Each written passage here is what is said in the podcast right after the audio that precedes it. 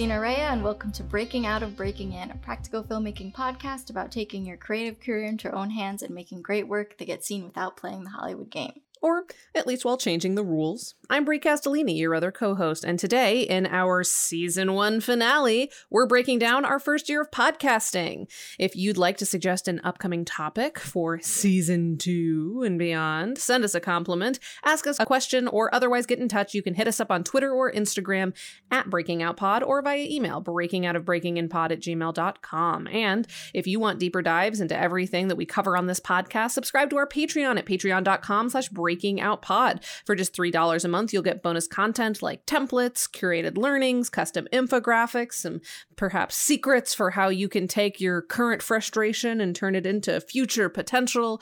Uh, and for $10 a month, you'll get all of that, plus a holographic logo sticker and a shout out at the end of each episode. So, Christina, what's new? this is like maybe TMI, but I have my period right now, and I had my period when we recorded our burnout episode and also when I had the aforementioned breakdown. So it's definitely a pattern of mine that I'm like at my most pessimistic. And I'm gonna try and be more uplifting though this time. so yeah, no, it's I, fair. I will say I'm feeling better than I was around the time of recording the burnout episode, just because things have slowed down a little bit. So I've been like a little bit more well rested, I suppose. That's good. Um, yeah. But it's weird. It's weird to be recording like a year in like review of the year when we're at the beginning of November, which is when we're recording this. So I don't quite I don't think I'm quite in like, oh, the year's over mode yet. Sure. Uh, but it has been, you know, there's been some good stuff, and I like we should talk about good stuff because we talked about all bad stuff last time yeah, well, I guess let's let's start with the high level podcast stuff, and then we'll get into each yeah. of us specifically. So, let's in the year and some change since we started releasing this podcast for all of you lovely, lovely folks, we are at six thousand seven hundred and forty eight total downloads. So, thank you so much for for coming through. Uh, we have released thirty episodes. This is our thirtieth episode officially, mm-hmm. and then two bonus episodes, uh, which were, if you'll remember, the uh, iPhone movie myth with Micah Khan and also our Breaking Even announcement. So, two bonuses. So, technically 32 episodes, but true episodes 30. Uh, we've got 34 wonderful patrons over on Patreon, and uh, I, they're going to get even more stuff this upcoming month, but we'll talk about that That's at right. the end. Um, and they account for helping us cover $133 a month of our podcasting expenses, which is huge. And once again, thank you so much for everyone who's come through for us and uh, is supporting us in uh, our endeavor to continue making this podcast and depressing you and talking about our periods. Yes. but sometimes inspiring you, hopefully. Yeah. I think I think it's refreshing to hear people talking about their periods. We don't talk about periods enough. People, I humans agree. with periods should be more open about. yes, a hundred percent. I, I never feel closer to someone than like when I am connecting with them on like just a a truth of humanity. You know, like we talk to people about their mm-hmm. careers all the time, but like we have an upcoming episode with a fellow podcaster and we just talked about driving anxiety for a while and like the closeness I felt to her in that moment cannot be quantified. Or That's like right. anytime I'm talking to someone about being on my period, it's and they're like, "Oh yeah, I have also had a period story like this." And it's like, "Ah, we are all but, you know, consciousness and meat." That's right. we'll just have a we'll have an episode one day that's just all about bodily fluids. it's just like fully breaking out of body fluids. Yes. or breaking down body fluids. What are all the fluids you deal with on a day-to-day basis and how does it affect your filmmaking career or not? Or not. Yeah. if you think this is a great idea or a terrible idea, send us an email, breaking out of breaking in pod at gmail.com. Since our new season is going to be a series of series, we should do one that's like filmmaking while bleeding and you tell your best like story making something while you are on your period. Or i but i like that it also for people who don't have periods that you can talk about other kinds of bleeding. Because yeah, like totally. there's definitely been like onset injuries yeah, and maybe inclusive could, yes. kind. We we are a blood inclusive uh, inclusive. We are a blood inclusive podcast people and don't you ever say otherwise. That's right Okay. The energy's all over the place in this episode. Christina, what have you been up to? Let's let's let's go back to um, a wonderful time of year, uh, August 2020. Remember how good August 2020 was? I don't even remember what was happening in August 2020. Well, we were gearing up for the most terrifying election of all time. You That's and right. I, I were starting this podcast. Yeah. Yeah, you would just quit your job. You and I were having serious conversations about making this podcast, but then mm-hmm. also what if both of us drop out of the film industry because the world ends and we have to completely un like change the trajectory right. of our lives because we no longer live in the world where it makes sense to do this anymore. Right. And also like let's have a farm. Yes, exactly. it's like, nowhere. it's like we got to support the resistance army somehow. So like we may as well have a farm. That's right. Um, so I guess you know now having listed all of that out, I feel pretty good today. Even though I've had yeah. a really bad couple of weeks. So, mm-hmm. with that in mind, you just quit your job. Mm-hmm. What's next? What What else do you have to update us about? um. So, in at the end of last year, my festival run for Affliction really kind of kicked it up a notch. Like August through Halloween season, basically. That's like a lot of the festivals were in October. So it was like August was busy and then September was a little bit dead, but then October was crazy busy. Like we had seven screenings simultaneously or something.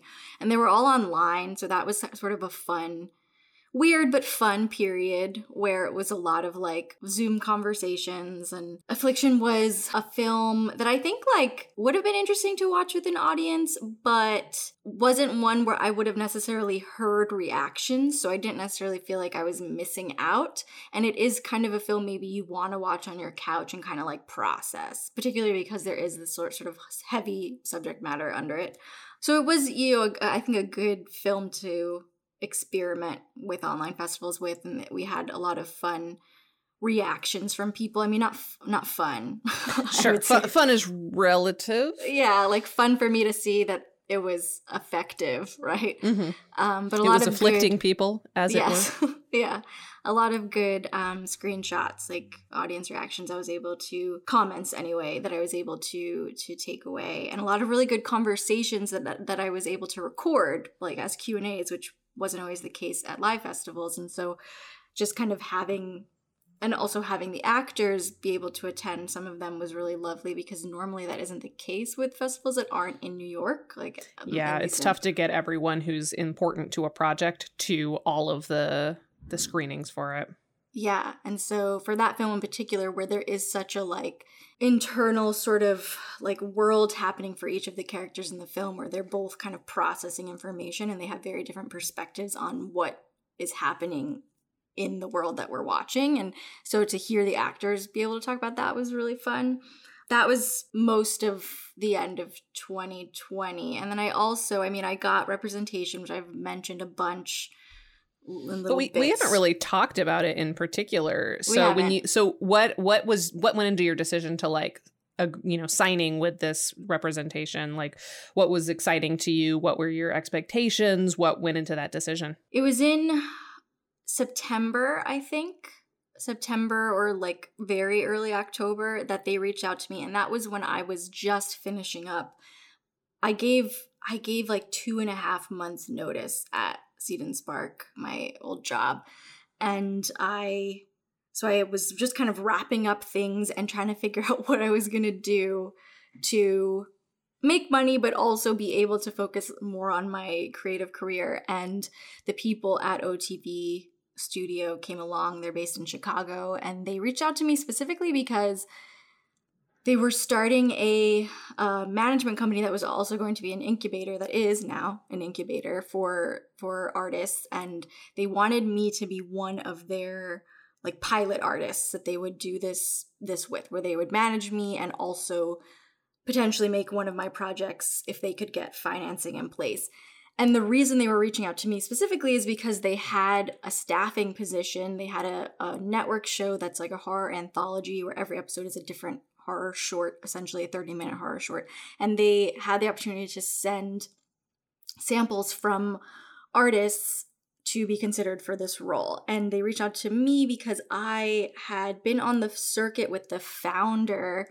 Stephanie with my short Enough. And so that's how we met years ago. And also the biz, like the head of business development, Julie Keck, um, she and I knew each other way back when, when I had Kelsey, the web series. Like she was in the sort of queer women in web series world.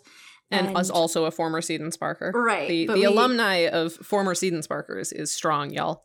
That's right, right. But we knew each other even before that. Um, but that was how we sort of stayed in each other's orbit. So we knew, you know, I, I love her. I, we got along really well. And she had watched a lot more of my work since then. And Stephanie also, I had just released The Gaze on Alter. And so it was getting a lot of buzz. And Stephanie had seen that. And so anyway, they reached out to me and they were like, hey, we want to submit you for this because we think you would be the perfect fit because you make so many horror shorts but in order to do that, we need to be your manager. We need to represent you. So you have to sign this contract. And do you want to do it? And I read it and it seemed totally fair. And I really loved what they were trying to do. And so I signed with them. And then what was great about that was it, it pushed me to write a new sample because I didn't have anything that was quite that length, like a 30 minute horror short and I had other samples that were longer and shorter, but nothing that was like quite that. And so I binged the show on Netflix, the first season of it, and wrote a spec. And then I was really into it. And I didn't get the job. I, you know, I'd never really got feedback on like what happened there. So who knows if they even read me or what. It would uh, it would be nice to, but unfortunately, it doesn't seem to be a common practice um, to get feedback. And I was later told that the showrunner or the new, I think there was a new showrunner hired a writer that they were already familiar with in some way, or maybe they'd already worked with. And so, you know, that's the way this industry works. Mm-hmm. And I like just a tangent on that. I, I think it's interesting because, like, if I were a showrunner, of something, I would absolutely want to tap all the amazing writers I had met already and who I knew were like hustling and making great work. But then it's like, how does anyone new ever get in without knowing someone? And how do you balance those two things of like wanting to support your peers who you know are amazing, but then also not wanting to just like fall into the trap of it's who you know and you can only get in if you know the right people, right? Mm-hmm. Um, so to be like on the other side of that is interesting because I don't necessarily blame that showrunner. No, right. I think it's, you know, definitely a, a frustrating thing. And I think a lot of it, though, is the problem is starts before the showrunner. The problem starts with like who is getting greenlit and who is right. getting opportunities. Because like we know that there is an explosion of distribution opportunities, but like it seems like you know one person will have like eight new jobs and they're in charge of all of it, and the only people they hire are the people that they already know, mm-hmm. but they're the only ones getting the first opportunity. So you know it's just it, it silos people more and more and maybe there like there there was a period of time a couple of years ago where I felt like there was a lot of incubators for like short form content like mm-hmm. um oh, I don't comedy crib at IFC and MTV other and there were like a lot of like traditional production companies and like networks were were doing these little hubs there felt like there was a lot of opportunity for like finding new talent and like experimenting on stuff and letting them go forward but nobody ever wants to put any money in that mm-hmm. and so mm-hmm. they all kind of died off off before they really had an opportunity to move. And so, like, the problem is there's tons of money to be developing new voices and new shows, things that people are really going to like, and, you know, that there is a market for, but like, it seems too risky and nobody wants to put any money towards that. And so we continue marching along with like no opportunities. That's right. That's my mini rant. I'm sorry. Please continue. no, so so what came out of that though was that I had this new sample that I really loved, and it wasn't specific to this series because it is an anthology. So it's like it's you build you build a whole new world with every episode, right? So then I was like, well, let me just do revise this and make it really its own thing, and I did, and and that ended up branching off into essentially my own idea for a horror anthology more of like a, it's like horror but horror comedy and it's not really like every episode has its own feel a little bit, but it's unified by a location and unified by it all being about hauntings mm-hmm. because that was like a ghost story the the sample that I wrote and so that was cool because now I have this whole sort of Bible with episode outlines for eight episodes. I've written parts of some of them. I haven't written the whole thing, but that's a, what I'd spent a lot of 2021 working on was revising the pilot and then writing new episodes or coming up with new episodes And now I'm really excited about it and really want to make it and have no money to do so. So that's its own thing because that's my pattern of like, I write something, I fall in love with it as a director, like with my director eye, and then I want to make it but have no money. Um, mm-hmm. But the pilot like placed it was a winner in 13 horror screenplay contest, which was cool. And then oh, one of the episodes or like a proof of concept for a longer version of an episode of that same thing that placed in the semifinals of HollyShorts' screenwriting competition, which was cool because like if it had won, it the grand prize was ten thousand dollars to make it. So that was one that was kind of worth the money in my mind. But obviously I didn't win that, but I made the semifinals, which was nice. I feel like I'm doing all the talking. So, what was the end of your 2020 like? I mean, the end of my 2020 was, I think, fairly well documented. I don't think anything happened. And like, mm-hmm. you know, I still have all the same jobs that I did last year. Mm-hmm. Um, I'm still at Seed and Spark. I'm, although thankfully, back to my full pay because uh, I think we probably talked about this at one point. Is you know, as with a lot of people in 2020, there were some financial difficulties, especially in the startup world. So we were at a 30% pay cut for I think most, if not all, of 2020. Like as yeah. of February, March 2020, I had I had just gotten a not promotion, but because I I've always been at the same um, position, but I got a raise. I got my first raise ever, and immediately got a 30% pay cut. So I was now making less than what I was making before my raise. I had like a week of a raise and then nothing. But thankfully, you know, we we carried on and I'm back at full pay, so that's exciting. Uh, I still work for the two um, graduate programs that I teach for. This will probably come up later. Uh, I still actually freelance for Stareable, the position, the full time position I had prior to Seed and Spark. So that's still a thing. Uh, and I'm also very much still like freelance consulting occasionally. Like those are more sort of slapdash.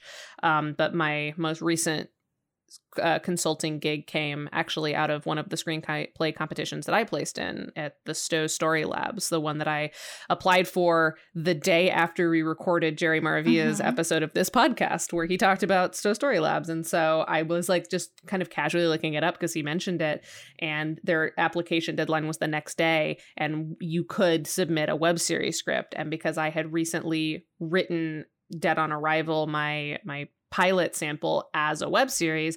I did a big rewrite based on actually notes that Christina gave me, so it's very related to Booby. Jerry got me to apply. Christina helped me prepare the script so it was good enough to do so. I had like a fevered all night writing session, applied to Stowe Story Labs, was a finalist actually for the HollyShorts um, fellowship, funny enough. So, Holly, shout out to HollyShorts for supporting Booby uh, yeah. indirectly and didn't get the fellowship, which would have been very helpful. However, I did get a scholarship to Stowe Story Labs, which ultimately was sort of the reason that I, I decided to go because it's one of the programs that you have to pay for. So that's something to mm. definitely mm. consider. Uh, and because it was remote, because of the novel coronavirus, right. I wasn't going to get to like actually go to a retreat so, mm. you know, I don't think I could have justified paying for the program to just be on Zoom for five days. Mm-hmm. But because I did get a scholarship, because my my script had gone far enough in, eh, through in the finalists, that that helped a lot. And so I ended up getting a an Airbnb for a couple of days just nearby my childhood home, but like slightly more remote, so that it could kind of feel like a retreat. And attended Stowe Story Labs in June May or like between the end of May, early June. So that was like the first big thing I did. And it was also one of the first competitions that I submitted for this year. Um, so that was an interesting experience that I can talk about now or we can come back to. I don't know how chronologically we want to take this? Um, yeah, I mean, I think it can be like loose. I honestly, if we did it chronological, I would be like, wait, where the like time? What is time? You know, yeah. I feel like 2020 took forever, and then 2021 went by really fast. Yes, hundred percent. and so, uh, yeah, what is a year? Like, it doesn't feel like we're near the end of 2021. It's yeah, I know. It feels like we've been doing this podcast for 10 years, and also yes. we started yesterday. Right, exactly. Both of those things are true at the same time. Yeah. I'm trying to think if there's anything else like that is significant. Into I also I mean game brunch I, I guess before you yeah. go into your st- full experience with that. Game Brunch was on the circuit all throughout 2021, so that kind of gave me some sense of time because I had big gaps. Like it, it premiered in February and then it didn't do anything until again um, April, May, and then had like a few screenings then, and then it was dead again until like end of June into July, and then was really dead until October when it had like four happening at once. And in total, we had around 12 screenings, and I, I only submitted to like 15, I think, because I didn't know what this year would look like. And it's kind of a weird, it's a weird film because it's like a comedy, but it's also dark and has this supernatural sort of world that it exists in. And so I was kind of like, do I submit to horror festivals? Mm-hmm. I ultimately didn't end up doing so for the most part, um, unless they very specifically screened like weird comedy, not quite horror type things, which um like Chattanooga Film Festival I think was our biggest one where it got oh my like that festival I've never experienced in person, but I'd always heard it's so fun because audience attendance and engagement is like big. Like you get so many people showing up and so many people like who are just fans. Like they love movies and they show up just because of that. They're not filmmakers, they're not critics, they just like buy their ticket every year. And it was really the festival that replicated that experience online.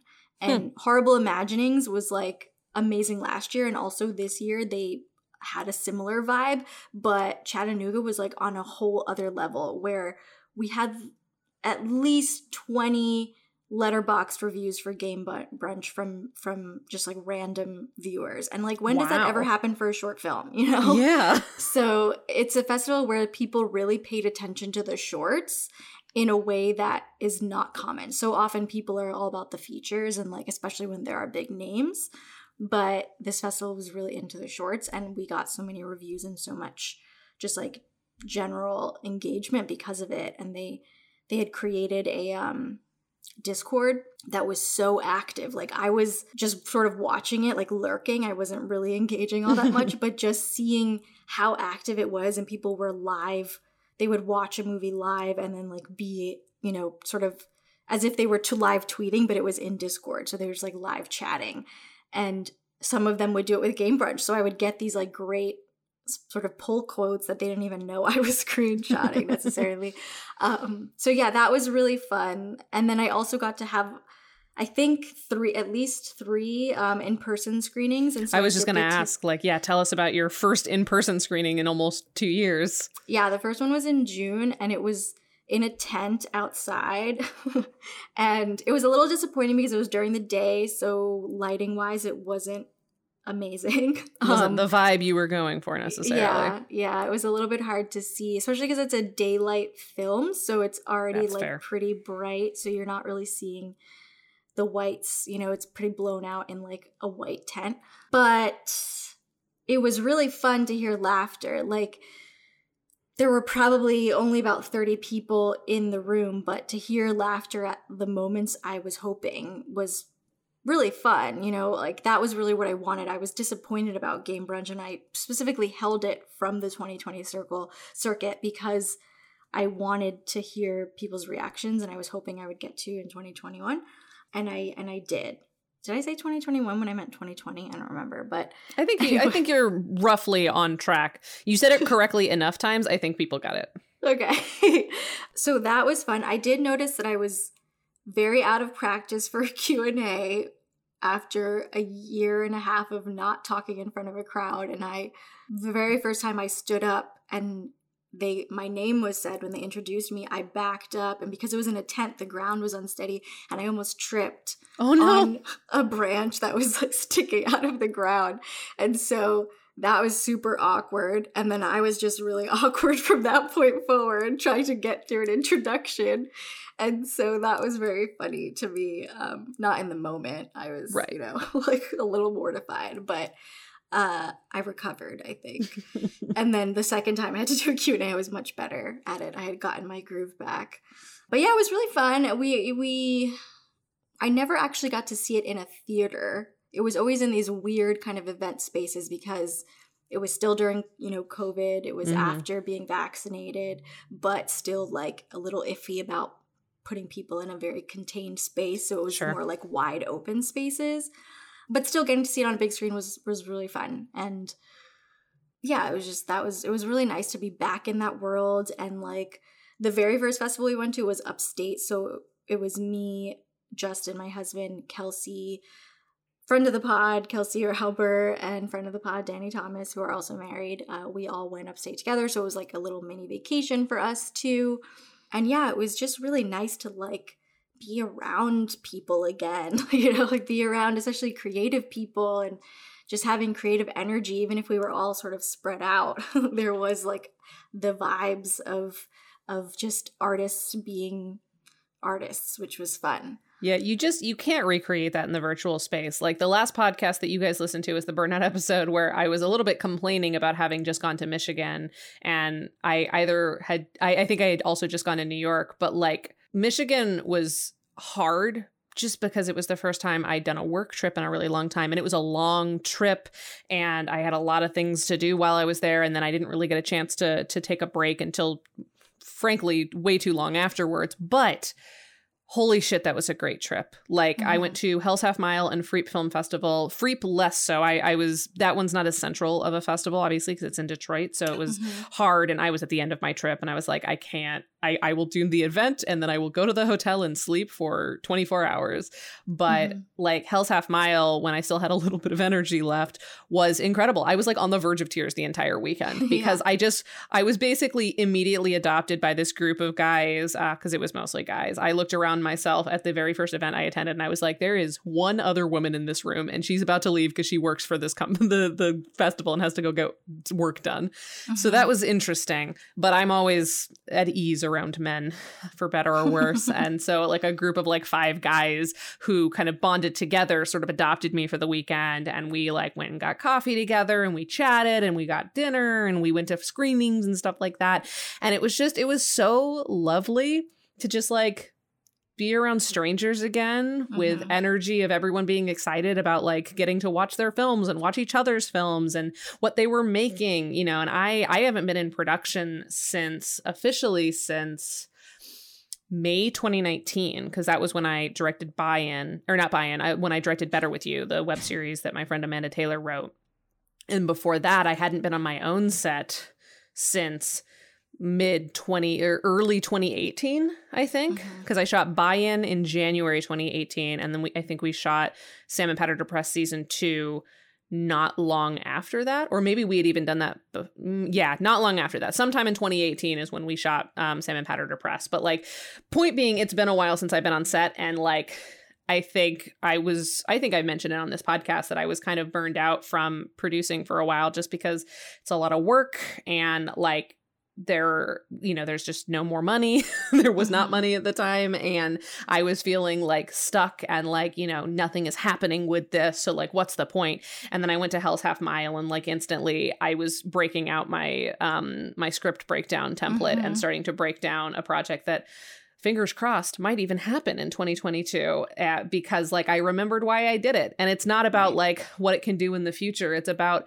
I love being on set and I love yeah, having the excuse to talk about my work with people. And it's hard to yeah. just talk about things you're writing in the abstract. It's much more fun to talk about like your plans and hearing how people, you know, took time out of their lunch break to shoot their shorts and like all of the different mm-hmm. ways that were, you know, one of the guys that I met there, he he was an actor actually. He wasn't a producer, but he was an mm-hmm. actor there. It, this was his first film festival because he mostly did theater. This was his first feature film lead role and the creators couldn't come but they asked if he wanted to go to the festival on their behalf and so he did and he told me the story about how when he auditioned for the film he just like randomly saw a post for it on Facebook and or like you know one of the listings and he was living like 16 hours away at the time and he took a greyhound bus for 16 hours immediately went to the audition booked the part and went right back home and then ended up moving permanently to chicago where it was shot to like shoot it and then like stuck around because he loved the process so much but mm-hmm. like that's crazy he yeah. he took a 16 hour greyhound bus ride to you know be a part of an indie feature for people he's never met That's I awesome. love that. And I yeah. love getting to hear about that and how excited he clearly still is about like the process and how proud he is. And like you can hear that on you know a chat room or a discord but like getting to like watch his face light up and like getting him to like show me pictures on his phone and like gush about you know his his uh the creative team behind the feature it's like there's nothing like that and then walking into like a historic theater and having like a bunch of people turn around and like wave at you because they saved you a spot so that you could sit down and watch local Michigan short films together and like right. ooh and ah over it's just I'm gushing now, but like it was it was really special and I forgot. I think I let myself think, you know, that that wasn't as important to me as it actually is. Yeah. And I'm glad I'm glad I had that reset. I really needed it. Yeah. Yeah, I mean, it definitely gave me perspective as well like in in 2020 because I had gotten so used to just like living in my little apartment and doing everything through Zoom. I had forgotten how much I, though I am an introvert, like generally mm-hmm. at my core, I get 100%. energized from other people. And it's hard for me to energize myself. Like mm-hmm. it's hard for me to get excited about a thing until I start talking about it with other people and I start feeling their energy. And so being back at festivals, even though I only really got to attend like I think three, maybe four before before Delta became a really big thing, and then I basically came back inside and have stayed inside. Um, but in that period, like being around people again made me remember just how much I love collaborating with people and talking with other people about filmmaking. And I think also just over the last year, I did a lot of soul searching about what it is I want to be pursuing, really, you know, and like in our last episode, I talked about feeling really directionless. And I do still feel not directionless. I think I have more sense of direction even just like a month or yeah, yeah a month later since we mm-hmm. recorded that. But I still feel like it's out of my control. Like there isn't a path for me to go down. But I'm getting a little bit more of a sense of what it is I'm after because what I think the OTV signing with them and then like having a staffing position sort of waved in front of me put me on this path of like, oh, I need to get staffed because that is a thing that I almost had and then didn't. And now that's a trajectory I need to follow. But I've always been so like not interested in working on a show that's seasons in and it's like not world building, but it's just like replicating mm-hmm. a world and characters and voices that have been established. Like that's never really appealed to me. But I think I got caught up in this like need f- to have that as a success marker of like, oh, I'm going to get staffed. And because I can't be directing right now and I can't be making anything, that's what I can pursue. But I've always been so like, one foot in it and one foot totally not at all and like even just t- not wanting to move to LA and all of that.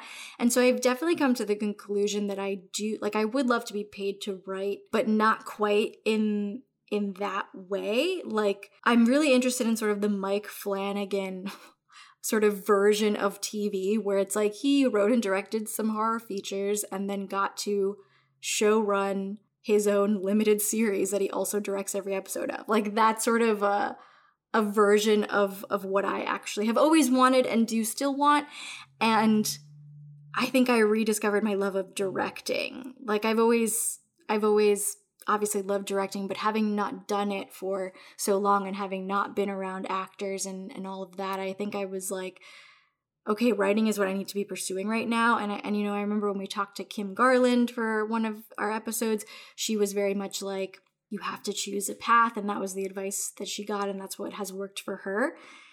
And I get that and I see that and like how it can be successful. That's not me. Like that mm-hmm. is at the end of the day not me. Like I'm a writer director, you know?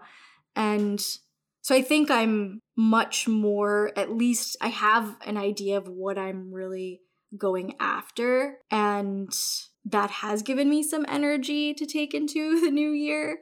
But I still don't quite know how I'm going to accomplish that path without funding. But yeah, that's like the soul searching I've done over the last year sort of come to that conclusion. and I had I think part of that was like a directing opportunity that I had that is still up in the air and I can talk about that, but I feel like we should go back to you talking about Stowe.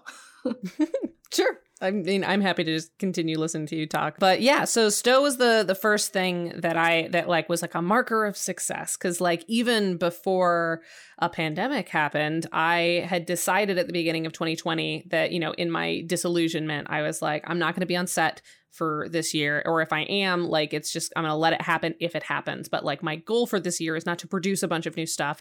It's to write stuff that is unproducible specifically because i have not had a new sample since 2017 mm-hmm. and then mm-hmm. 2020 happened and I kind of didn't do anything. In fact, I did the opposite of that, which is I turned the pilot script Dead on Arrival that I had written as first a half hour pilot. And then because I wrote two episodes of it because I liked the story so much, um, I ended up combining them into a single hour long pilot. And when that still wasn't enough because I really liked the story, I was like, I wonder what this would look like as a web series. And that was actually what I was working on when Christina, me, and Jerry Maravilla did a lunch and learn for Seed and Spark, funny enough, talking about like writing processes very, very early in the pandemic. And that's what I was working on was this web series. And so that's the only thing that I actually finished in 2020 by the skin of my teeth. I wrote a web series, a 10 episode web series that got less and less producible as I wrote because that's always how I do it. Like my stories get more serious as they go. They always start as a joke and then get progressively more serious as the series progresses. And also 100% of the time gets more expensive the further into the season I get because I kind of just lose my mind a little bit. And so I really love the web series because I always liked that story and, you know, it was sort of a, a reason to be working on stuff. And then that happens to be the only piece of my writing that has consistently gotten anything for me. So that was what got into Stowe. It was also what was a second rounder for Austin Film Festival, a festival that I have submitted to countless times and have always mm-hmm. gotten like good notes and then like one or two of the judges just like hated me. Mm-hmm. So it's like that I I've I've always been like almost in to progress at Austin Film Festival. And then this f- freaking web series right after I was like, I'm moving away from New York. I'm not doing production anymore, but I do have this web series script that I wrote largely so I could finish the story of Dead on Arrival. Cause like that's what I do like about web series is because it's short form, you can get to the end of the story easier than like when right. you're writing full length pilots, which is always frustrating to me. Um, and then that keeps doing things. We can talk about that later. But so my Stowe story, like uh, so there's a couple of things about Stowe that were really interesting. Some were great, some were not so great. So I already talked about how it's something that you have to pay for. So you have to pay to attend. Normally it's set it's in Stowe, Vermont. So you actually go to Vermont and like are on site and like attending. It's like part residency kind of like it's like a lab and you're it's like a summer camp it's like a weekend camp where you go away for a little while and you write and you're in the room talking to people um, and the structure of stowe i think they maintained in the virtual space. Obviously i don't know what it was like previous to covid but the way that it works is that bef- like a couple of weeks before the program starts you're matched up with a group of like four to five people and you are a peer group. And they group you generally on like style so like my group was all mostly television or, or no actually that's not even true. It's there was three feature writers in there uh, and then two of us were series writers but we were all like doing horror supernatural mystery kind of stuff uh, which mm-hmm. works out. Dead on arrival i don't know if i've mentioned this on the podcast before. Dead on arrival is a mystery ghost story where a woman moves to New York to live on her own for the first time in her life and is confronted by the fact that her studio apartment is haunted by a ghost. And so in frustration of not getting to have a even studio apartment to herself for the love of god she launches into a full-blown murder uh, investigation to ostensibly get rid of this ghost. You know she's trying to mm-hmm. fulfill her her quote unquote unfinished business but along the way it becomes much bigger than that. And so that's what dead on arrival is. And it's silly and stupid and exactly the kind of shit that i want to be writing. And uh, so that was luckily the vibe of the peer group. Some people's were darker than that but like there was it was a good peer it was a really really good peer group. And then the structure of stowe was um it split into like three different sort of main tracks they are sort of interstu- interstitched throughout the five days of the program. So there's peer group where you have five sessions because we were a group of five, and you have five one hour sessions, and they give you the order of whose scripts you're going over. So the first session, we have an hour to give notes and critiques and, you know, talk about one person's script and then on and on and on. So mine was actually the last day. I was the last person to go. Um, so it's just like a writer's room or a writer's group, essentially. And it was wonderful. And it was the first time I'd had that in so long. And it was so needed. I hadn't really gotten to just like sit and hear people talk about my work and like pitch ideas in so long and that was really lovely. And then the second track is mentor meetings where this is where actually julie keck joins my story. Julie keck is sort of an unofficial friend of the pod in many ways uh, so because she was one of the mentors be- through her work at otv where they get like industry people everyone from like uh, one or two managers and agents people from production companies people who are like you know screenwriters and like paid screenwriters and that kind of thing. And i don't know how they pick these, but you end up with three mentor meetings where it's you and a group of like five or six people that aren't your peer group. So this is not the same mm-hmm. as mm. your writers group. And you have three chances to pitch to the industry mentor. You, you we were supposed to develop a three minute pitch ahead of time and then they give feedback on your pitch. So I'll come back to that in a second. But then the third track was just like in depth talks, mm. panels.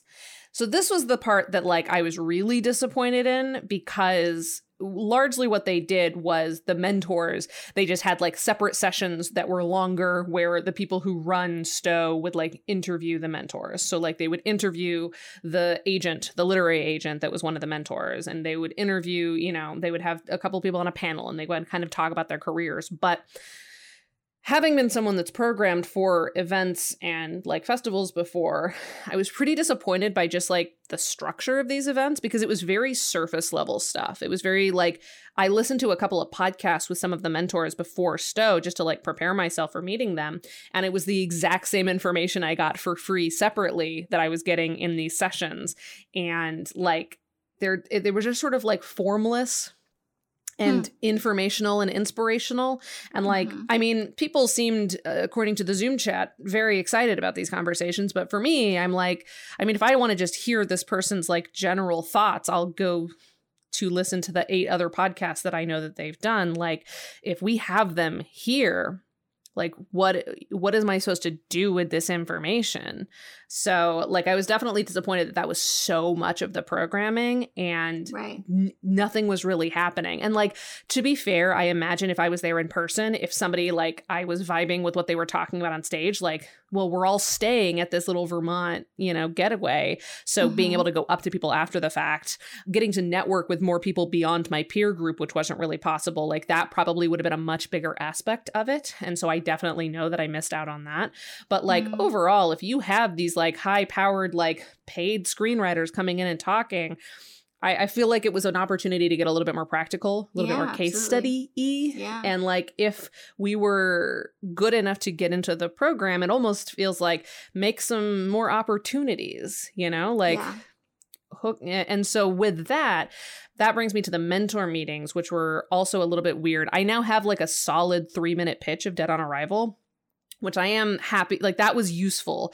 The problem is that all three of the people I ended up pitching to, one was the literary agent that was there, one was Julie Keck, and one mm. was uh, a screenwriter who actually seems like he's a similar writer to me in some ways, but all of them had very different like things they were looking for. Like obviously a literary agent needs different things from a pitch versus mm-hmm. like a screenwriter who just wants to like talk about craft. So a lot of the advice was very contradictory and there was also not really a clear through line of like what they all thought the pitch was for. Like the literary agent felt seemed like he felt like the pitch was supposed to be to get him to like sign people, which I know he wasn't there to do, and hmm. no one hmm. else thought that. And that obviously cha- like the target, you know, Christina and I have taught enough pitch classes at this point. Like the goal yeah. of a pitch is really important. And I had asked them a bunch of questions ahead of time of like what's the goal of the pitch? Like what am I right and they were like just write 3 minutes about your thing and i was like i mean that's nothing but okay yeah but because none of between the mentors there wasn't a consistent like agreement on what the pitch purpose was mm-hmm, it made mm-hmm. it a mm-hmm. real big mess and so i came out of each session having a totally different like take on what a pitch is supposed to be, which is not very mm-hmm. helpful. And in none of the cases did I really get a chance to like talk to the mentor about the work. None of the mentors had read the work, you know, mm-hmm. that I like one of them had actually read the my bio beforehand. So like he had a little bit of context, but like no one's reading my work, no one's giving me actual feedback, and none of these meetings are actually like for the purposes of getting more meetings after. They were just sort of static right. conversations that I had 10 minutes with. I had three minutes to do my pitch, and then they had seven minutes to ask questions and critique me, and then we moved on to somebody else. And mm-hmm. so even though I was in the room with a literary agent, I couldn't actually talk to him about like what he or pe- his peers look for and you know how what stage of a career he felt it was appropriate to engage in re- representative on and mm-hmm. now that mm-hmm. we're in this program how do we leverage it to like get more opportunities and that there was just there was no place for that there was no time there was no opportunity I wonder, I wonder if it because when it's like on location in Vermont and you're all there staying mm-hmm. there if you would have gotten that in a normal year. I, yeah, I don't know. Because yeah, they were not made available to us during right. networking unless they like chose to be there. Mm. But like, yeah, I imagine like afterwards we could have exchanged business cards or something. Because like I don't even have the email address of the literary agent in particular, and then a handful of other people that just like didn't make them right. available. And there wasn't really an appropriate way to be like, hi, I'm one of the like faceless Zoom people that you yeah. might have noticed in the background. Can I get your email address like that's a totally different vibe from like going up to somebody after a talk saying hi what up? So yeah. like that was disappointing. The thing that i got so but like trying to spin it positively the thing that i got out of stowe is like being able to say that i was in the stowe story labs and i'm a finalist. That made my coverfly score go up because i was a finalist for one of their fellowships. And mm-hmm. also my writers group was really lovely. So i've kept in touch with many of them one of whom actually invited me to a writers group that she has in uh, los angeles. She lives not far away from me and was like, Hey, my writers group is looking for new members. Like, do you want me to submit you for it? And that has been wonderful. I've already met with them once and it was, they completely like change the way I think about my pilot, which I'm so excited about. So that's a huge get. Um, and then one of my other uh, Stowe group members, she lives on the East Coast, but does a lot in education. And so she's become a colleague of mine in like screenwriting education worlds. And so cool. that has been really valuable as well. So I did get a lot out of that. Austin Film Festival, I got nothing out of. I got a discount to next year's festival, which made me go minorly viral on screenwriting Twitter because I had a tweet right after I saw that where it's like, you're a second rounder. You get a slight discount to attend our wildly overpriced film festival. And then also, you can get a slight discount to our wildly overpriced submissions for next year so that we can do this all again. And I did a tweet that was about how girls don't want uh, like discounts to next year's festival girls want meetings because this has right. been like the consistent thing i've come up with mm-hmm. is like what is the point of your screenwriting contest if we're not doing anything with it like yeah. you clearly have access to people so if you're yeah. going to say that i'm a good writer good enough to like put my name on your website then like put your money where your mouth is friend like yeah. put me in a room you know you don't have to guarantee anything but like for the love of God, like let me talk to somebody for five minutes about my work, knowing that they may have even read it at that point. Like, yeah, what are we doing here? two uh two follow-ups on that. Austin Film Festival was also trending on Twitter for a ne- negative reason. Yeah, which we, we we can talk about in our uh in one of our Patreon bonus episodes. But oh yeah, yeah, they had a ra- very racist pitch this year that mm-hmm. they unfortunately put in the finals for some reason. And the other thing, I also had a, a like viral tweet this year about so another thing that has come out of the year because the like incubator aspect of OTV is is that they will try and get a project of yours off the ground. And so I'm hoping that they can get Silent Night, my feature that I wrote way back in 2016 and have revised a whole bunch since then. I'm hoping they can really get that finally kind of financed. And so I spent a lot of this year revising it to really get it to where I want it to be and f- just like production ready. And part of that was submitting to some screenwriting contest where I would get feedback from because everyone I know has read it. So I was like, I can't keep asking the same people to read it again and again. Uh, and so I did that. But one of one feed, bit of feedback I got was like kind of racist. And so I just tweeted something. It was like poorly worded too because I tweeted at like midnight before I was to go to sleep. And then I woke up to it just having gone off the rails viral. But it was just about like wishing I could see demographic information about who the people are that give you the feedback. Um, but basically, I just wanted to be like, this is a white woman, and I want confirmation that this is a white woman so I can contextualize her feedback. But uh, that went sort of viral, and it definitely made me realize I like fame is not for me. because the idea of that being my life where like strangers are interacting with me constantly like for 24 hours i just hated Twitter. I was like, stop liking it, stop responding, stop quote tweeting. I just wanted it to stop, even though it was like, it grew my Twitter following. I was like 25 away from being 4,000 followers for like a year. And it finally got me over that hump. That's but it was hilarious. sort of meaningless, you know? Mm-hmm. But I hated it. And it made me turn notifications off on my phone. Yeah, I was going to say, you can definitely, you can mute particular tweets so that you just don't I get did. notifications well, on that. Right. But it's like this morbid curiosity of wanting sure. to see. Because it's not I, about the notification. People, it's the fact that you know it's right. still happening. It's still happening exactly, and most people were very like in agreement. I had a like two people tr- be trolly about it. They were white people, of course. Yes, well, and could have been so, unsaid. right, but I so I was like I didn't want to not know the responses, even though I didn't want the responses, you know. So but it did finally push me to turn notifications off on my phone, like no push notifications. And I have not turned them on since it's been like six months. And so that has changed my life drastically, I would say. like, I still, I now it's like I have designated periods of time where I check Twitter to see if anything has come in, as opposed to just like anytime someone responds or likes something, I get a notification to my phone especially because I do turn on alerts for friends, like close friends, just to see their tweets, and I mm-hmm. instead of like having to be scrolling or having to go to their profiles. And so now those don't come directly to my phone. Yeah, I bet that's that's probably nice. I'll never. I mean, I'm at the. I'm still at the point where no, I need to see. I need to know. also, speaking of Silent Night, I have a feedback session with Lily Wachowski which is really cool. Um, it's through OTV because she's a mentor f- through OTV's new incubator sort of side of the company. So she read it, which I think is awesome. She may hate it. she may she may have like notes for me that are just like, nah, you shouldn't make this.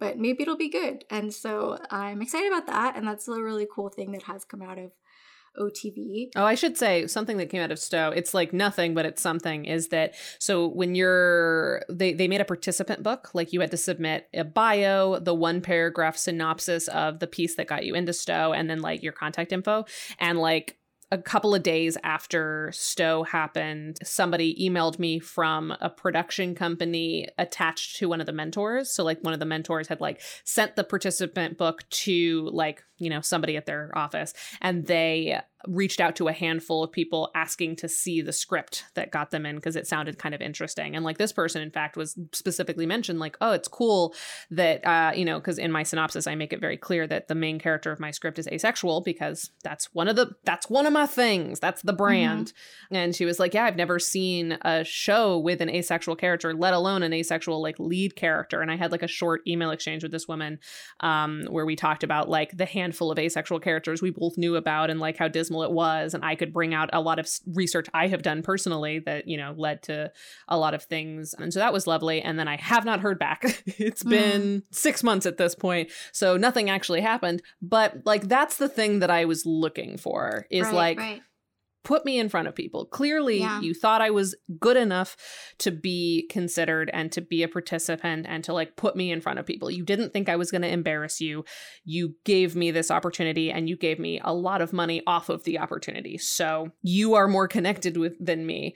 Just being at your program like being able to say it like the validation is nice but it's not useful to me but you know how you can directly be useful to me uh-huh. and so i i felt a little bit underwhelmed but it seems like they it's like they have all the pieces there and so i you know i'm not saying don't ever submit to stowe certainly once they're back in person i can imagine if you can budget for it or you get a scholarship how just lovely that would have been as just like a trip of like revitalizing talking about the stuff that christina and i were talking about earlier of just being around creative people and actually getting to like spend time with your your writers group outside mm-hmm. of the mm-hmm. zoom one hour that would like self-destruct as soon as time was up Right. So you know, there, there there's pros and cons, but just to to be transparent about what my my uh, experience was, there was a lot of good stuff that I got out of it. I learned a lot. Um, I don't think I would go again or uh, mm-hmm. uh, submit again, even if they, you know, once they're back in person. I don't think I don't think that program is for me. I think I'm officially at the level where just developing is not really the phase that I'm in anymore. Mm-hmm. That's you know. Yeah. So, but now I have a writers group that I got through connections I made at Stowe. So like you know, right. I I I think I got out of it what I could and what they were mm-hmm. able to offer, and I'm glad I did it. But I won't do it again. Yeah, that's great. I mean, you know. I think that's a lot of these experiences. Like, it's often not what we expected or hoped, but there's always some sort of kernel of something really tangible yeah i make i mean we talked about it in the film school episode right is like mm-hmm. both of us were very much like we went to film school or kind of film school mm-hmm. it wasn't what we thought it was going to be it's not what is usually promised but you get out of things what you put in. So like I made right. an effort to keep in touch with the people from my writers group after we left Stowe. You know, I made mm-hmm. an effort of like reaching out to people and making connections. Like I said, uh, somebody in Stowe like the last day put in the Zoom chat that they were looking for somebody to like consult on their web series marketing plan and I like instantly DM'd them like yo what's up and i got a paid gig out of that you know and mm-hmm. that's great so it's it's really just about like you know, don't just be there like a lump and expect people to come to you. Like, right. put the energy out. And like, it's frustrating when people are supposed to be in charge of putting you in front of people and they're not doing that. But that's not mm-hmm. an excuse to not do it yourself. Like, if you're going to be there, you may as well make it worth your time. That's right. I also had two experiences this year that I think were like kind of really validating in a way that I wanted. Because one of the frustrations I've had all year is I would write something new like Little Whispers, my pilot that I've turned into this name of the series as a whole, and then kind of take it to my managers and be like, I want to direct this. Can we find funding for it? And then they're sort of like, well, you should maybe shoot a proof of concept for it so that we could keep you attached as director if we got money. And that's such a frustrating thing because it's like, how many fucking things do I have to direct? For you to know that I can direct anything I want. Before my concept direct. has been proved. Yeah, like I've directed two features, I've directed a fucking dozen shorts, 10 episodes of web series. Like, yeah, they've been mostly on no money, but like imagine if I had money. Look what I'm able to do with no money. like, give me some fucking money, you know? And like this year I won best director. I won I last year I was a runner up for best director at it with my other film. Like I can direct, you know? And mm-hmm. so that was a frustrating thing and what I what I think it's hard because I don't I know that this job this this industry is all about pitching yourself mm-hmm. regardless of your previous experience and like selling yourself and I don't want it to be like I expect people to like know who I am, you know. But there is a little bit of like at some point can't people start coming to me, you know? Can't mm-hmm. they start just coming to me be like I like your voice and your work and I want you to make more things. So here's some money or here's an opportunity. And so um I did have two experiences this year that were in that realm which was really nice. So one was way early in the year. I don't remember when because what is time? Um, it was this Canadian show that's on Shudder or about to be on Shudder. That is again another like horror anthology type of thing. Um, and this was writing, not directing, but it's still kind of in this point that I'm making. And in terms of writing, like being staffed, that is the one thing I am very interested in being staffed on is something where I would get to build a world with each episode. So like an anthology of that nature. Sure. So because I love short films, right? So like anything that's just like it's a new short film that we're writing. I would love that. So this was that. It was sort of like uh Tales from the Crypt, Twilight Zone type thing. They reached out to me. It was kind of weird because they were a room full of men and they reached out to me. I had been recommended by a peer that we had in common who sent them some of my work and they liked my voice as a as like yes, it was directing that they were sent, but it was stuff I had written. So it was like your voice as a horror writer. Mm-hmm. They reached out to me specifically because they were writing an episode that they realized they should probably have a woman's perspective for. So that was kind of like, um, excuse me, like A, you have a room with no women in it, and B, it didn't occur to you that you maybe need a woman's perspective until this one episode, which was about a pregnancy and so like the fact that women are only required right. in that particular so it was a it was a little bit like this makes me roll my eyes but also i'm excited mm-hmm. and so i submitted a sample and i didn't get it they said that they had reached out to a few people but i got really amazing feedback they loved my sample they had very specific things that they loved about it so that mm. was really cool to like have that opportunity and get actual feedback and be close and to just have someone reach out to me like out of the blue in that way. Mm-hmm. Um, and then I had another one that's more recent. It just was about a month ago. And that one's very exciting. A producer for a new production company reached out to me wanting to have me interview and pitch for a directing job for a feature, a horror feature with real money like it would be like half a million dollar budget potentially. And uh, i'm still waiting to hear back but the fact that they were like we loved the gaze and affliction and we love your ability to blend social issues and messages with genre and not lose like the horror and the fun of a genre movie of a horror movie but also get a message across like that we love that about your work and so to have that opportunity to pitch it, and then I loved the script, so it was like this is a situation where I would love to direct for hire because I love the script. I love the mm-hmm. source material that I'm working off of, and I would be collaborating with the writer and with the producer, and I wouldn't have to be the producer on set. Like I could just direct, and that is so rarely the case. I mean, it's literally never the case for me. It right. has never been. Yeah. So um, I don't know if anything will come of that, but the the pitch deck I put together, I really loved. Like it was so fun to get excited about a script and to think like a director in that way and to build a world for something, uh, like a visual world in particular. And so I'm obviously still hoping that I get it. I'm not going to hear back until the new year, but even if I don't, it was a great experience and I think great new connections to have for totally. potential future work. And I would just like to put out into the universe that I would like more of that please? yeah, I think, hey, universe, both of us are available for directing uh, for hire and for being in your writer's room. So if you That's know of right. opportunities for either of us, let us know. I'm also, for the record, available for marketing consulting, specifically for short form content. Um, certainly, my niche is web series, but mm-hmm. hey, get get get to us. We we have expertise. That's right. I also want to put out into the universe a very specific request or just, you know, feeler.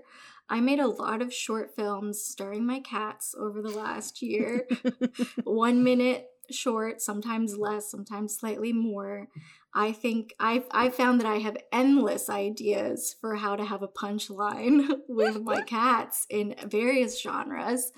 And if any cat brand would like to pay me to make these, hey, fancy cat feast. food, exactly, cat food, litter, cat toys, scratching posts, anything in that realm, I will brand the shit out of my my little commercials for you as long as you give me the freedom to make whatever I want to make with them. Um, and I think I mean, that actually would be very effective. Like, wouldn't yeah. you? If it's a funny video starring cats, you're gonna sit through it and then see the brand at the end. And I mean, maybe you need to do the the Shelby Zoe Coley and just make one and just right. tweet at them. Just start, just start putting all different logos at the end of them and just doing different tweets for each brand. I may have to. But I mean that like I would I have always said that I have no interest in commercial directing, but that's one area of commercial directing that I could really get into. And it could be remote cuz I have cats. Totally. So perfect. Yeah. And they're uh, so photogenic. they are very photogenic cats. cats. I did not expect that that's this is where this episode would go, and I'm delighted, frankly. Yeah, the only exciting meeting I've had recently is when I set up, but it was an exciting meeting. It was actually like two days ago where, like I mentioned, freaking Dead on Arrival web series is the only thing anybody wants to program at screenwriting festivals. And I was like, fine, universe. You got me emotional at a film festival, and you've been giving exclusively opportunities to the web series version of a script I wrote. So okay, I'm here, I'm listening, I am theoretically interested in producing at the very least the pilot. Because, like I said, the series goes to a point where, like, I think it would probably be unlikely to produce on any level of budget that I could personally make. So I got in contact with um, the the Apple Juice production ladies, so uh, Amanda Taylor and Kaylee Brown, who I worked with on Better with You, because I really really loved working with them, and um, I was just like, let's let's just have a meeting because I had sent them the script like years ago, and then sent them an updated version recently, and I was like, hey, I know you guys both like this script. I would like to just like explore talking about maybe making it. Like, what would you think if I started to put some motion behind this sort of vague thing we're always vague tweeting at each other? And so we we had a little meeting and it was really, really great because one of the things we ended up doing in that meeting was before we committed to anything, because it wasn't even a commitment meeting, it was just let's talk about what's interesting about this to us. But something else we really specifically did was we went one by one and said, what is your what would what are you hoping to get out of this opportunity and any opportunity you're doing next even if it's not this script what is your goal professionally what do you want out of this and we went button by one and we were super honest and we we talked about like things that we liked having done in the past and things that we did not want to replicate in the past and like mm. what all of our particular trajectories were and it they seemed to align so we have scheduled mm. an additional meeting where we're going to talk more specifically about what are the roles that all of us want to take on on this project? Because you know as with this uh, podcast and this relationship christina and i are often producers by force. Mm-hmm. um, and it's you know we'll just do all the work. Fine. And this time we're like all right the three of us were I, I brought them in specifically very early on and we were all like we are all theoretically interested in theoretically producing but we also all have things that we hate about producing. So let's get together and be like really honest. Like we're not going to do this this unless it's the best possible circumstances. None of us are operating from a scarcity mindset. If this project doesn't happen, it doesn't happen. But if it does mm-hmm. happen, we want to like be methodical about it. And so that's phase two. So who knows? Maybe next year I'll be back on set again and maybe I'll have a crowdfunding campaign or maybe I'll be reaching out to investors. So if any of you are rich, get in touch. We'll make Silent Night and then Dead on Arrival. exactly. That should be, I mean, first of all, I really want you to make it because I do love that.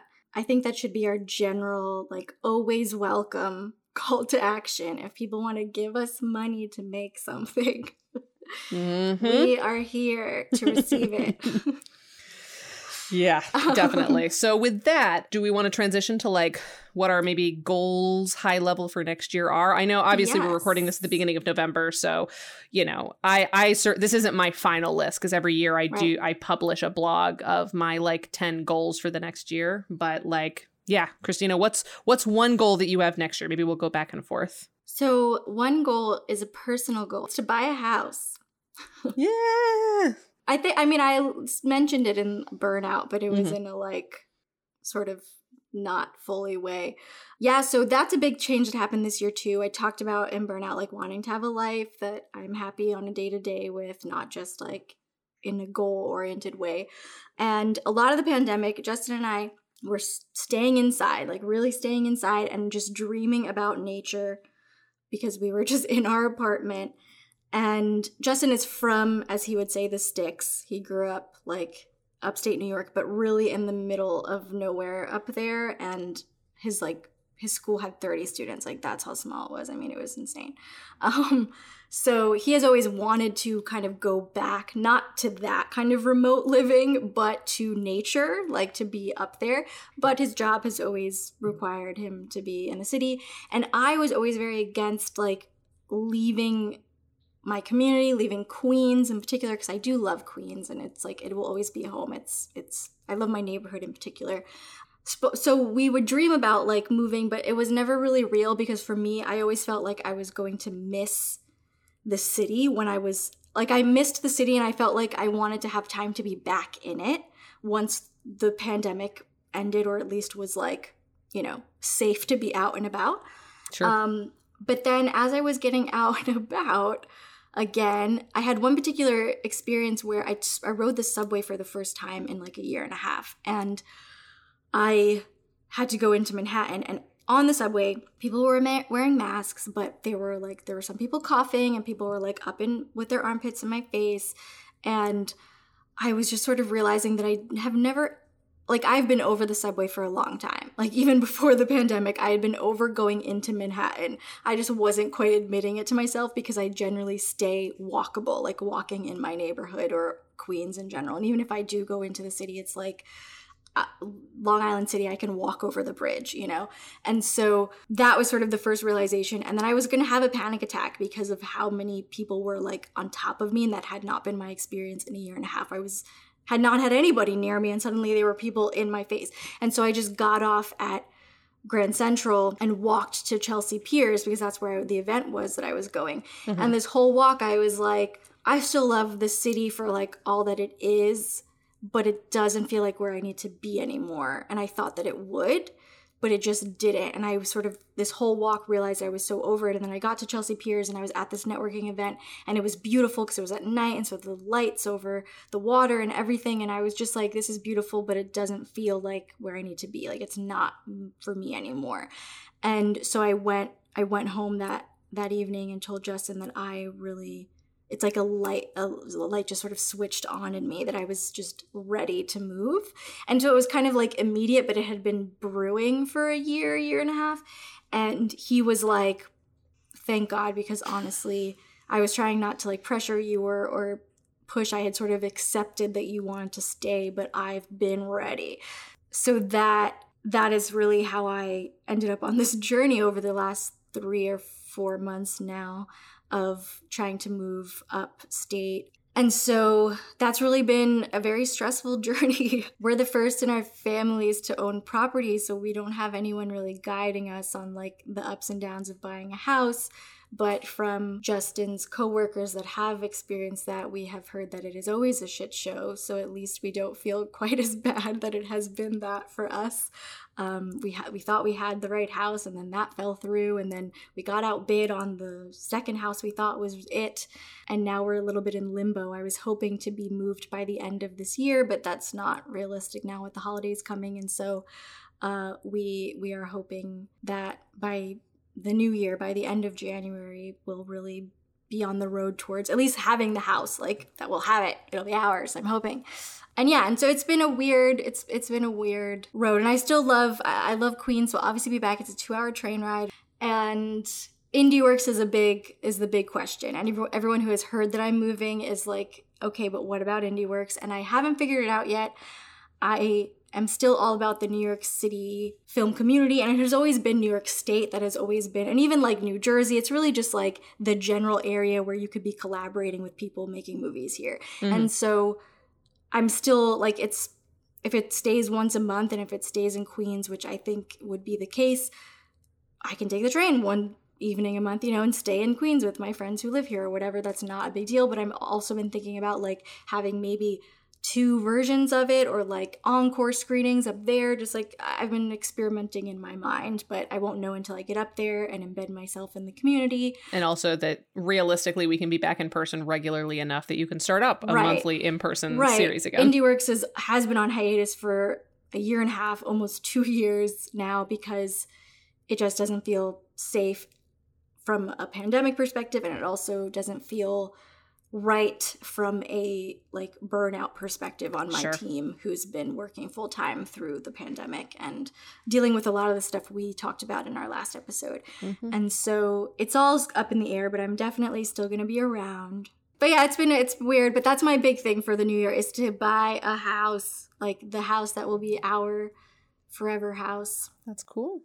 Another realization I had over the last year is that while like teaching and mentoring and all of that would not be enough for me, like I need to be a director, I need to make stuff, I also feel that directing in and of itself would not be enough. Like I would still want to do this podcast and I would still want to mentor other filmmakers. Like, I love that piece of it. That was the part of my old job that was really hard to leave and has been the hardest part about freelancing is that the people who can pay me are the people I am not as interested in mentoring. Like I want to mentor the people that were me 10 years ago or even the me now that just like need a little more, you know? Mm-hmm. And so what I am excited about is that Woodstock has a lot of arts organizations that I could maybe be part of that like will pay me to give people free advice. like that is uh, a path I'm also hoping to explore.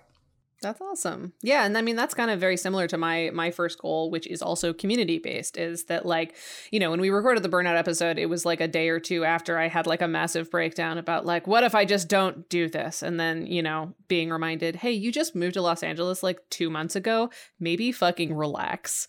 And then since then, I have been a lot more conscious of like, instead of just sitting in my apartment by myself thinking, I'll never do anything maybe get out of my apartment. So a big goal for me next year is to grow my network like on the ground in Los Angeles and be better about really succinctly stating my goal. Because I had a conversation with uh, a former coworker of ours a little while ago where, like, at first she thought the conversation, you know, uh, relating to my existential dread was like her trying to help me figure out what else I want to do. And then by the end, she realized, oh, no, you know exactly what you want to do. Oh, I thought your existential dread was that, like, you're no longer on a path that you recognize. But it sounds like you know what path you want to be on, you just haven't found it yet yet. So, like, mm-hmm. and I was like, okay, clearly I need to be more specific. So, to state my intentions, while I am happy to start out as a writer's PA or writer's assistant, please keep me in mind for support staff work. I also feel fairly confident in myself uh, being staffed right away. So I'm also actively mm-hmm. seeking representation to help me strategize that ascent. So that's what I'm trying to do building a network of people who trust me, who think I'm dependable, who like my writing in Los Angeles on the ground. I am here. This is where the television writing industry is. Put me in, coach. Uh-huh. Uh-huh. But also just meeting people because it's been a long time since I've like had truly a local community. You know, like the last time I really yeah. built a community was through grad school and like making work with people I met through grad school. But like you know, we've all gone to separate places at this point, um, and that community isn't as strong anymore. And I'm, I'm I'd like to build a new one. Yeah, that's great. What else you got? What what other goals do you have? Silent Night. I mean, I want 2022 to be the year something actually happens. Like i i think it is still like it's so relevant even more than when i wrote it from a thematic perspective but it's also so fun and i think that people are like funding horror so much right now so fund my horror you know like give me money. Um, so that i think like if not in production by the fall i want to have funding in place and like be on the road towards production. Yeah, that's totally that's I think that's totally viable. Anyone out there, uh I second Give Christina money. It's very good. I don't even like horror movies that much. And this is a very good horror movie that I'm mad I can't already watch. So get it together. Yeah, thank you. my my next goal for next year is to quit two of my jobs. I'm keeping it vague, but like something that I have come to really like believe and not just intellectually understand is that like my status quo is not working. You know, we, Christy and I both talked about like trying to get over defining our identity as how busy we are and mm-hmm. like I've had a lot of stuff happen the past couple of years that has led me to the position I am in now. But I am almost 30. I'm getting married next year. That's not really a goal for next year, but it is a thing that's happening next year. Mm-hmm. And like, I just moved to a new city, and the status quo of my day to day life is not sustainable. Mm-hmm. So, I need to get to a position where I no longer need to like hoard jobs in order to feel safe. I need to figure out a new status quo because right now it's not working. And I know that I don't want to feel like this at the end of next year.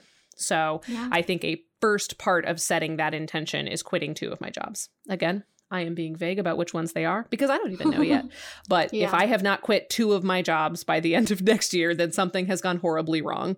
And I might need to give somebody my password so you can quit my jobs for me because clearly I have been proven to not be trustworthy. so my my series idea that I have Little Whispers, I would really like to write all eight episodes. However, I don't think that I am the right person to write or solely write all of them because some of them are about identities like the the sort of trauma or haunting of certain aspects of living in society as a specific identity and that's not my identity and so this is like maybe too ambitious, but I would love the ability to be a little bit of like a showrunner with a writing team that I can pay to write it. so it's like I would be guiding the seasonal arcs, but specific writers would have specific episodes that are already outlined that would be theirs to write and change how they wish. And that would be sort of my ideal scenario. And so I would love to be in some way doing that or on the cusp of doing that. Yeah, that's very cool. I would just also really love to like have a writer's room where we mm-hmm. like break story together. That it's would just be really fun. fun. Yeah. Um, but to do it for money would be extra fun. Yeah, for sure. As with always, give us your money, people listening. Mm-hmm. and thank you to those of you who have already given us your money. You yes, help you. us in ways that you could not possibly imagine. My next goal is uh, I want to write two new original pilots that's something that like I really got out of practice with. The only things I was writing for a couple of years were just things I was going to produce next. And that was good because that meant, you know, for a while I was producing quite a bit of work and I'm really proud of the portfolio I built up. But like even now that I'm like dancing around going back into production it, you know I, I know that it is not at least right now a priority for me to go back to the rate at which i was producing and mm-hmm. now that i'm in los angeles and my intention is to repeat be a tv writer Anyone who has any leads on anything even tangentially related to TV writing, get in my DMs. I need to write more original samples. I need more of them. I need to be in the practice of writing new ones. Something that like I still haven't really given up from prose is getting obsessed with one story and staying with it for 10 years. That's mm-hmm. how I've always approached writing because I just I fall in love with the thing that I'm working on. And then once I learned that I could make it myself, that became all consuming. But realistically, if I want to, at the very least, be starting my career as a staff writer, as a television writer, I need to be prepared to develop content and like get it to a place where I'm comfortable with and then move on better. So, mm-hmm. two two pilots next year, that's the goal. That's great. When I was a kid, I had two hobbies that I've just dropped in my adulthood that I would like to revisit. Maybe not stick to because I don't know if I'll find enjoyment from them anymore, but I want to try and get back to them, and they're really hard to do here in the city. Um, one is rock climbing. Mm. I used to mm. love oh, to climb love everything. Yeah, so up there, I obviously will be able to do that. Totally. and the other is pottery. I used to really enjoy. I wasn't very good at it, but I enjoyed making ashtrays and mugs and stuff. And Quinn's so really used to be really into pottery. Ceramics and sculpture was like his medium for a long time. That's cool. Yeah, so I'm gonna give it a shot again and see. Yeah, it seems like you're moving to the right community for that. I'm excited for mm-hmm. that. Next year, I'll send you pictures of my paintings, and you'll send me pictures of your pottery. I love this for That's us. Right. uh, something that I did this year was taking at least two days off a month, uh, and I so far have stuck to that. We'll see how November and December go. Although I, I have a feeling, you know, with the, the holidays, that's going to happen naturally. Mm-hmm. Next year, I'm going to up the ante. Three days off a month. I don't think I can go all the I way think... up to four yet because I still have two podcasts that I'm actively producing. Burn Noticed hopefully will be ending by the end of next year.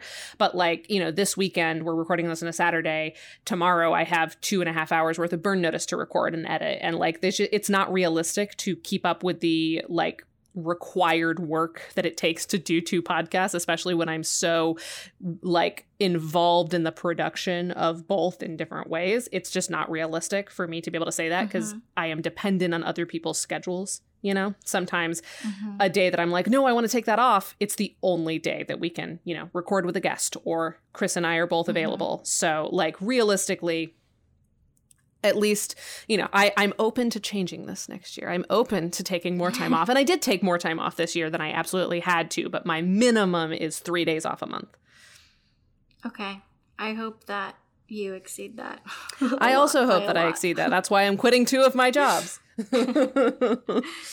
I would like to continue this sort of soul searching I've been doing this year, like continue that commitment to prioritizing my humanity over my career, like my definition of success in a career, making sure that I'm they're like intertwined in everything I do and not prioritizing just success over my well-being and my wants as a human. Um, that's a big one.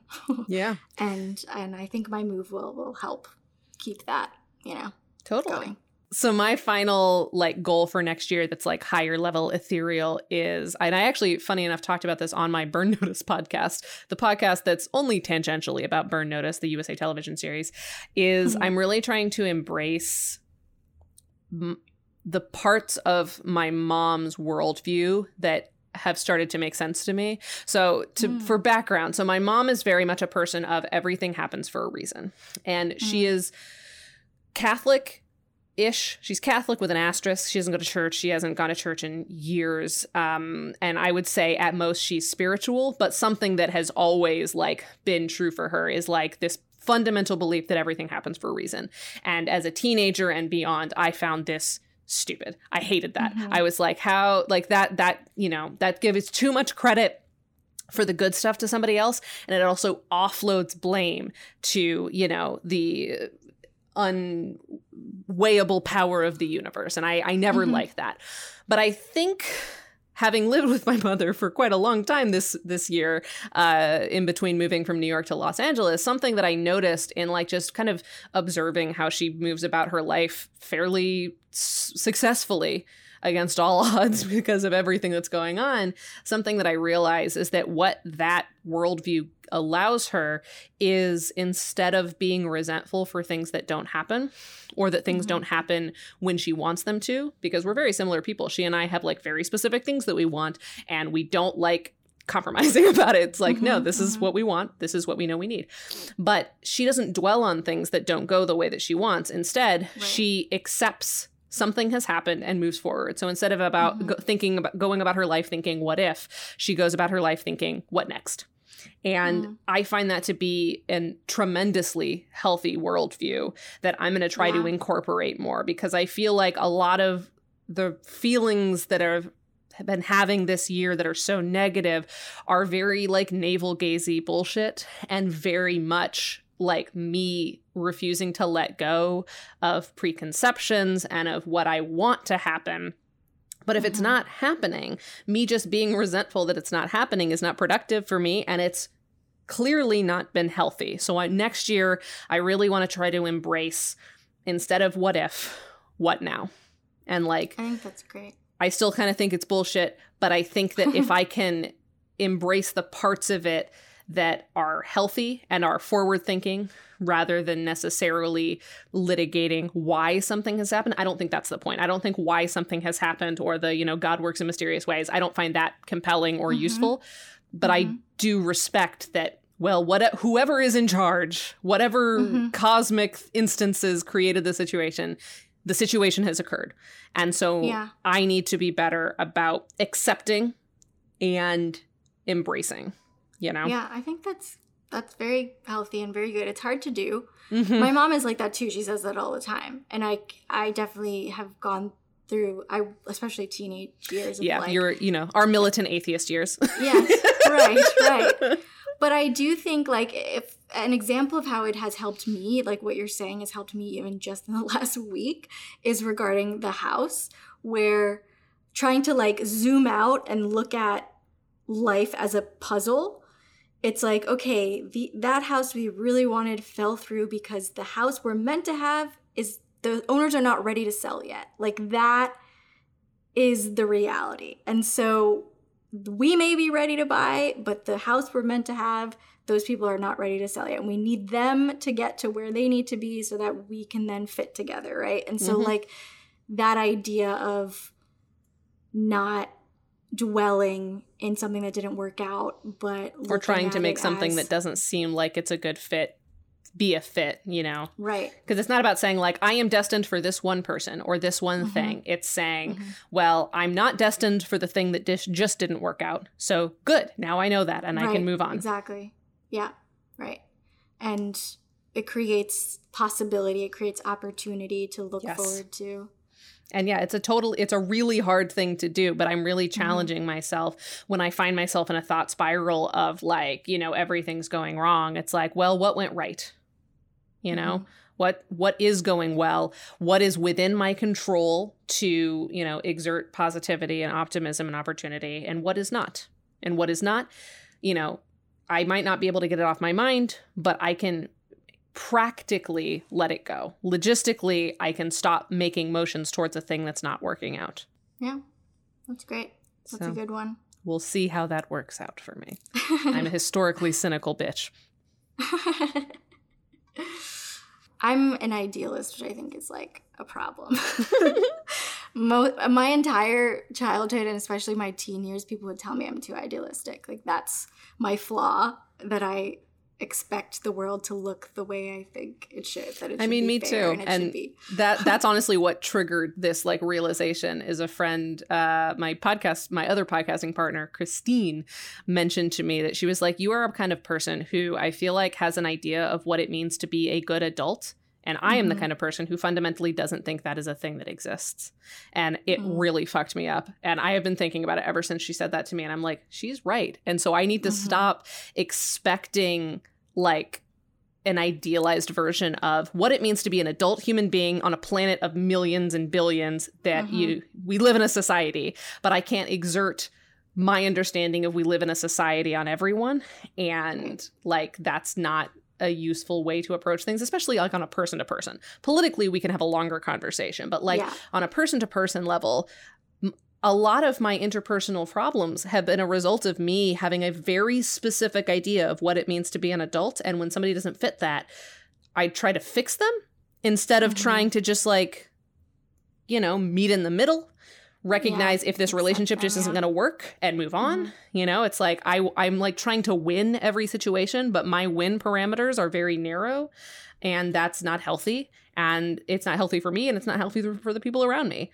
And the handful of times that I've managed to give up on that, I have gotten really wonderful relationships out of it. And mm-hmm. so maybe I mm-hmm. need to learn from those successes of hey, accept what things are and then change based on what you want them to be and that isn't going to be changing the other people it's going to be changing you. So either accept it or move on rather than right. desperately fighting you know the current. Right. Okay well thanks everyone for listening. Over the last year a little bit over a year since we started. Mm-hmm. Yeah, we this is the last episode for this year, 2021, uh, for the free feed. So for all of our three dollars and above Patreon subscribers, because we're not doing free episodes next month. We are doing three bonus episodes. So I don't know if this is the exact order we're doing it, but there are going to be three bonus Patreon specific podcast episodes. So if you want to keep listening to our podcast through December 2021, leading up to our new season in January, uh, join our Patreon, patreon.com slash breaking out pod. We will be doing an episode on uh, our breaking even pledge drive, what we learned from doing a Patreon pledge drive after, mm-hmm. you know, years of cumulative crowdfunding traditional experience what we learned, what we did right, what we did wrong, what we're how we're thinking about it for the future. So if that's a case study that interests you, um, that's an episode that will be coming out soon. We will also be doing an episode reviewing 2021 screenwriting Twitter drama because uh, around June I started tracking every time there was like a Twitter main character that uh, was just absurd. So you know the bolded slug lines of it all. We'll be doing mm-hmm. a full retrospective and, and talking through screenwriting drama screenwriting Twitter drama specifically. And then finally, we will be doing a little like, you know, more uh, recommendation based episode of just what Christina and I watched this year and liked and want to recommend to people. That's right. So if that sounds interesting, $3 is all you need to spend for all three of those episodes. That's patreon.com slash breaking out pod. Uh, and we hope to see you there. Yeah. So for the last time in 2021. Thanks so much to Kelsey Rauber for our theme music, Kaylee Brown for our podcast art, Ezra Lee for editing this episode, and to all of you for listening. Links to learn more about them, as always, are in episode description. And thank you to our booby VIPs Shannon Sprangler, Jules Piggott, Rain Bernal, Kelsey Rauber, Jerry Maravilla, Norman Steinberg, Amanda Blunt, Anthony Epp, Kim Garland, and Shayna Rose Woolley. If you would like a name shout out at the end of every episode, please feel free to subscribe at patreon.com slash breaking out pod. And have a happy holidays, everybody. Yeah, happy holidays, happy new year. We'll see you either on Patreon in December or uh, on the main feed in the new year.